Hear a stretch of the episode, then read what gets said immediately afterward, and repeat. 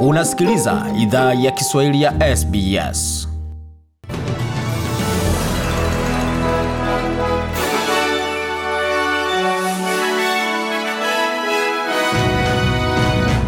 Wasikia idhaa ya Kiswahili ya SBS ukiwa na migode migerano, tukulete makala kutoka studio zetu za SBS na hapa ni taarifa kamili ya habari. Australia na Uholanzi zimezindua hatua za kisheria dhidi ya Urusi kwa kudungua ndege ya MH17 ya Malaysia katika mwaka wa elfu mbili na kumi na nne. Ndege hiyo ilidunguliwa katika anga ya mashariki ya Ukraine katika mwezi wa Julai mwaka elfu mbili kumi na nne na kuwaua abiria wote 298 wa, wa Australia 38 wakijumuishwa. Kesi hiyo inafuatiliwa kupitia shirika la kimataifa la usafiri wa anga kwa matumaini ya kurejesha Urusi katika meza ya mazungumzo kwa ajili ya kujadili swala zima la fidia. Mwanasheria mkuu wa Australia Michaela Cash amesema juhudi zote za kujadili suala hili kufikia sasa zimefeli na We therefore call upon the International Civil Aviation Organisation as the sole body Anasema kwa hiyo tunaomba shirika la kimataifa la usafiri wa anga kama shirika pekee lenye mamlaka ya kukabiliana na suala hili itekeleze mamlaka yake na liwajibisha Urusi kwa matendo yake mabaya katika kuangusha ndege ya MH17 na kupotezwa kwa maisha iliyosababisha. Shirika la kitaifa lenye wajibu wa kuratibu majibu ya janga nchini Australia limetetea jinsi lilivyosimamia dharura ya mafuriko katika majimbo mawili ya mashariki ya Australia. Kiongozi wa usimamizi wa dharura Australia amesema janga hili ni tukio gumu la mafuriko na maamuzi mara nyingi hufanywa katika mazingira magumu. Mamlaka wamekuwa chini ya shinikizo kuhusu usimamizi wa mafuriko katika majimbo ya New South Wales na Queensland, wakati wakaaji wa maeneo husika wamekosea majibu ya ama wamekosa majibu ya kasi ndogo kwa tukio hilo. Joe Bafane ndiye mkurugenzi mkuu wa shirika la EMA amesema ni wajibu wa msingi wa kwa majimbo na wilaya kujibu ipaswavyo majanga asili na wanaweza omba msaada wa shirikisho.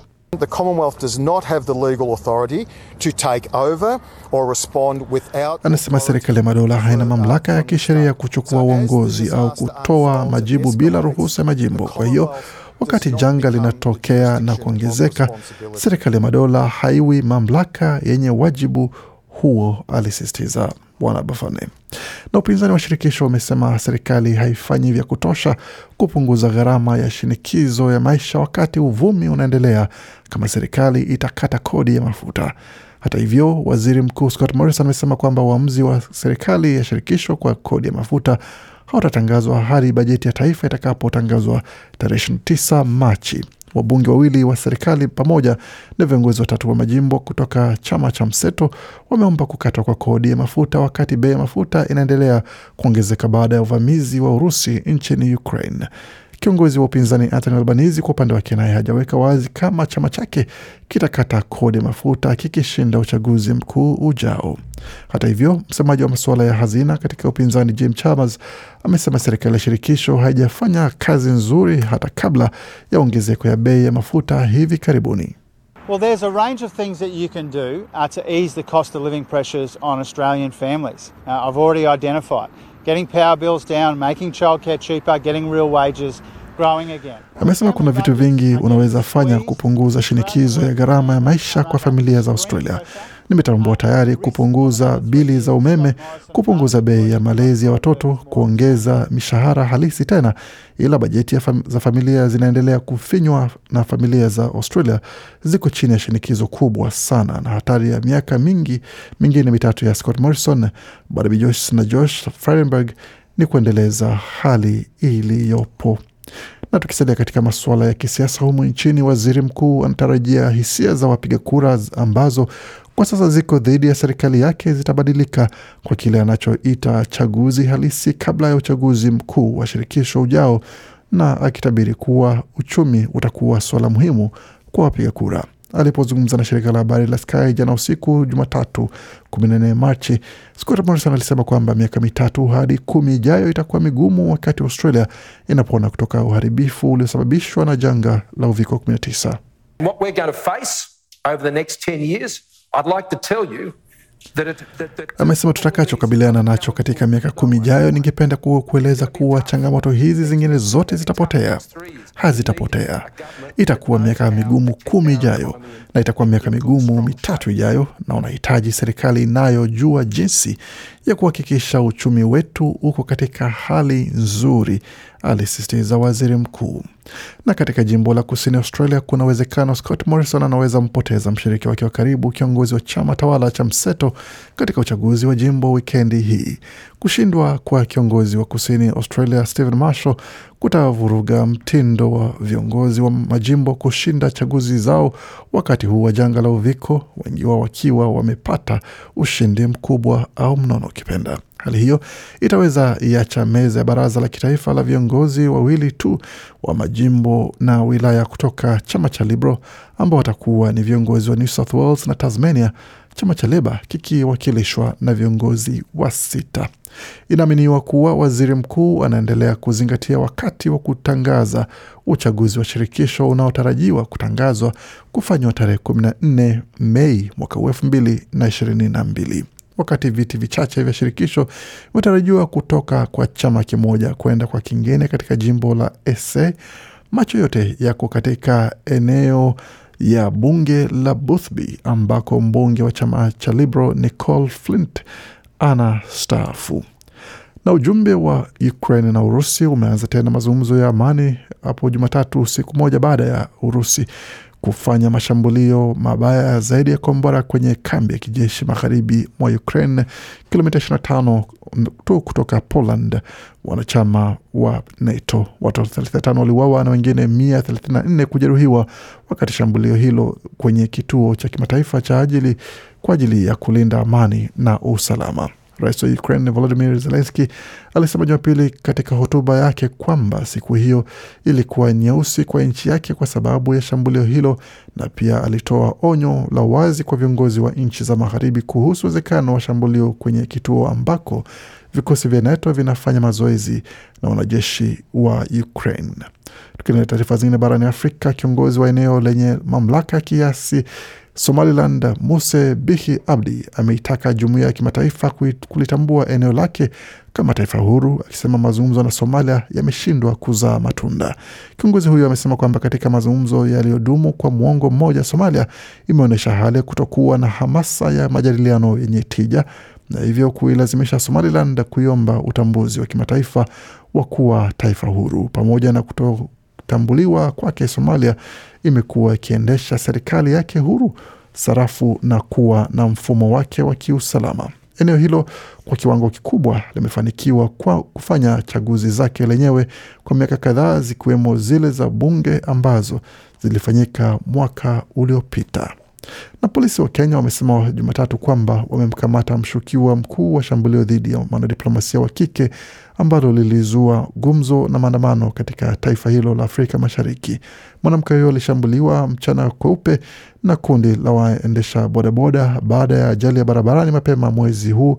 Polisi walisema waendesha bodaboda 16 walikamatwa hivi wiki iliyopita baada ya video iliyotanda kwenye mitandao ya kijamii ikiwaonyesha wanaume hao wakirarua nguo za mwanamke huyo huku akipiga kelele za kuomba msaada akiwa ndani ya gari lake na kulazimishwa kufungua mlango wa gari lake, lakini anayedaiwa kuwa kiongozi wa shambulio hilo alitoroka kupitia mfereji wa maji taka na kukwepa kukamatwa hadi Jumatatu alipotiwa mbaroni katika mji ulio karibu wa na mpaka wa Tanzania takriban kilomita 430 kaskazini magharibi mwa Nairobi.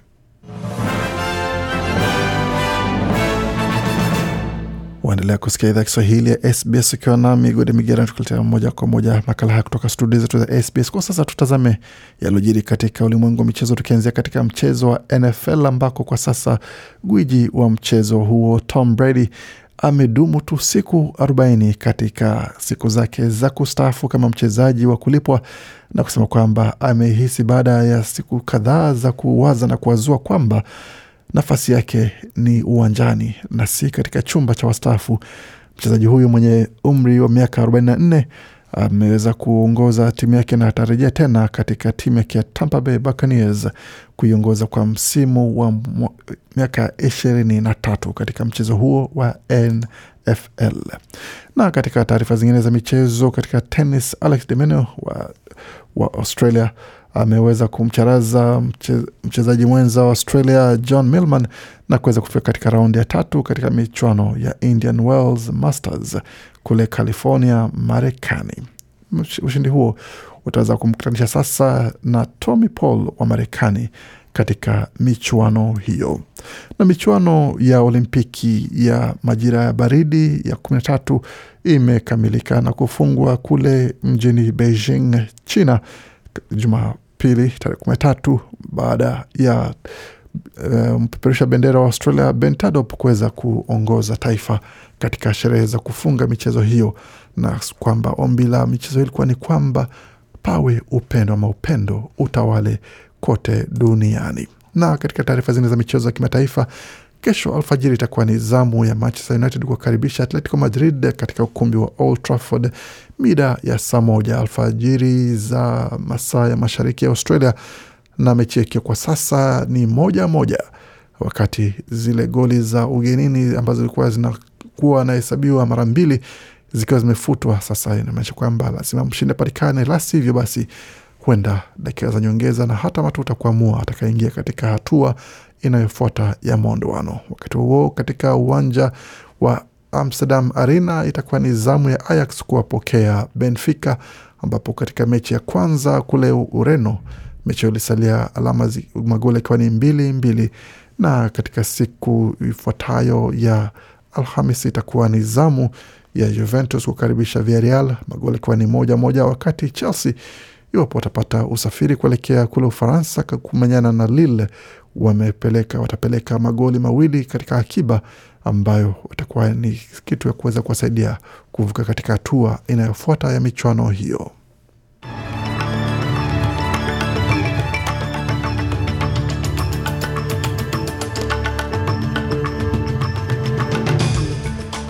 Tukitazama hali ilivyo katika utabiri wa hali ya hewa, lakini kabla hapo tutazame hali ilivyo katika masoko, hususan kwa wale ambao wanania kutuma hela nyumbani kuweza kuwasaidia jamaa na marafiki. Dola moja ya Marekani kwa sasa ni sawa na dola moja na senti 39 za Australia, wakati dola moja Australia ni sawa na faranga 1444 za Burundi. Vilevile dola moja ya Australia ikiwa ni sawa na faranga 1433 na senti 24 za Jamhuri ya Kidemokrasia ya Kongo, wakati dola moja ya Australia sawa na faranga 731 za Rwanda, dola moja ya Australia ikiwa sawa na shilingi 2583 za Uganda, na dola moja ya Australia sawa na shilingi 1659 na senti 74 za Tanzania, wakati dola moja ya Australia sawa na shilingi 81 na senti 95 za Kenya. Kwa sasa katika utabiri wa hali ya hewa, tukianzia mjini Adelaide ambako nyuzi joto kwa sasa ni 32.6, wakati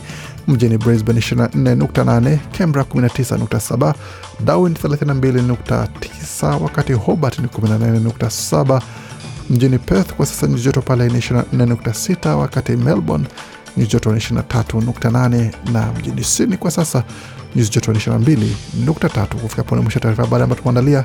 Bakia nasi kwa makala mengine maana kujia kutoka studio zetu za SBS Radio.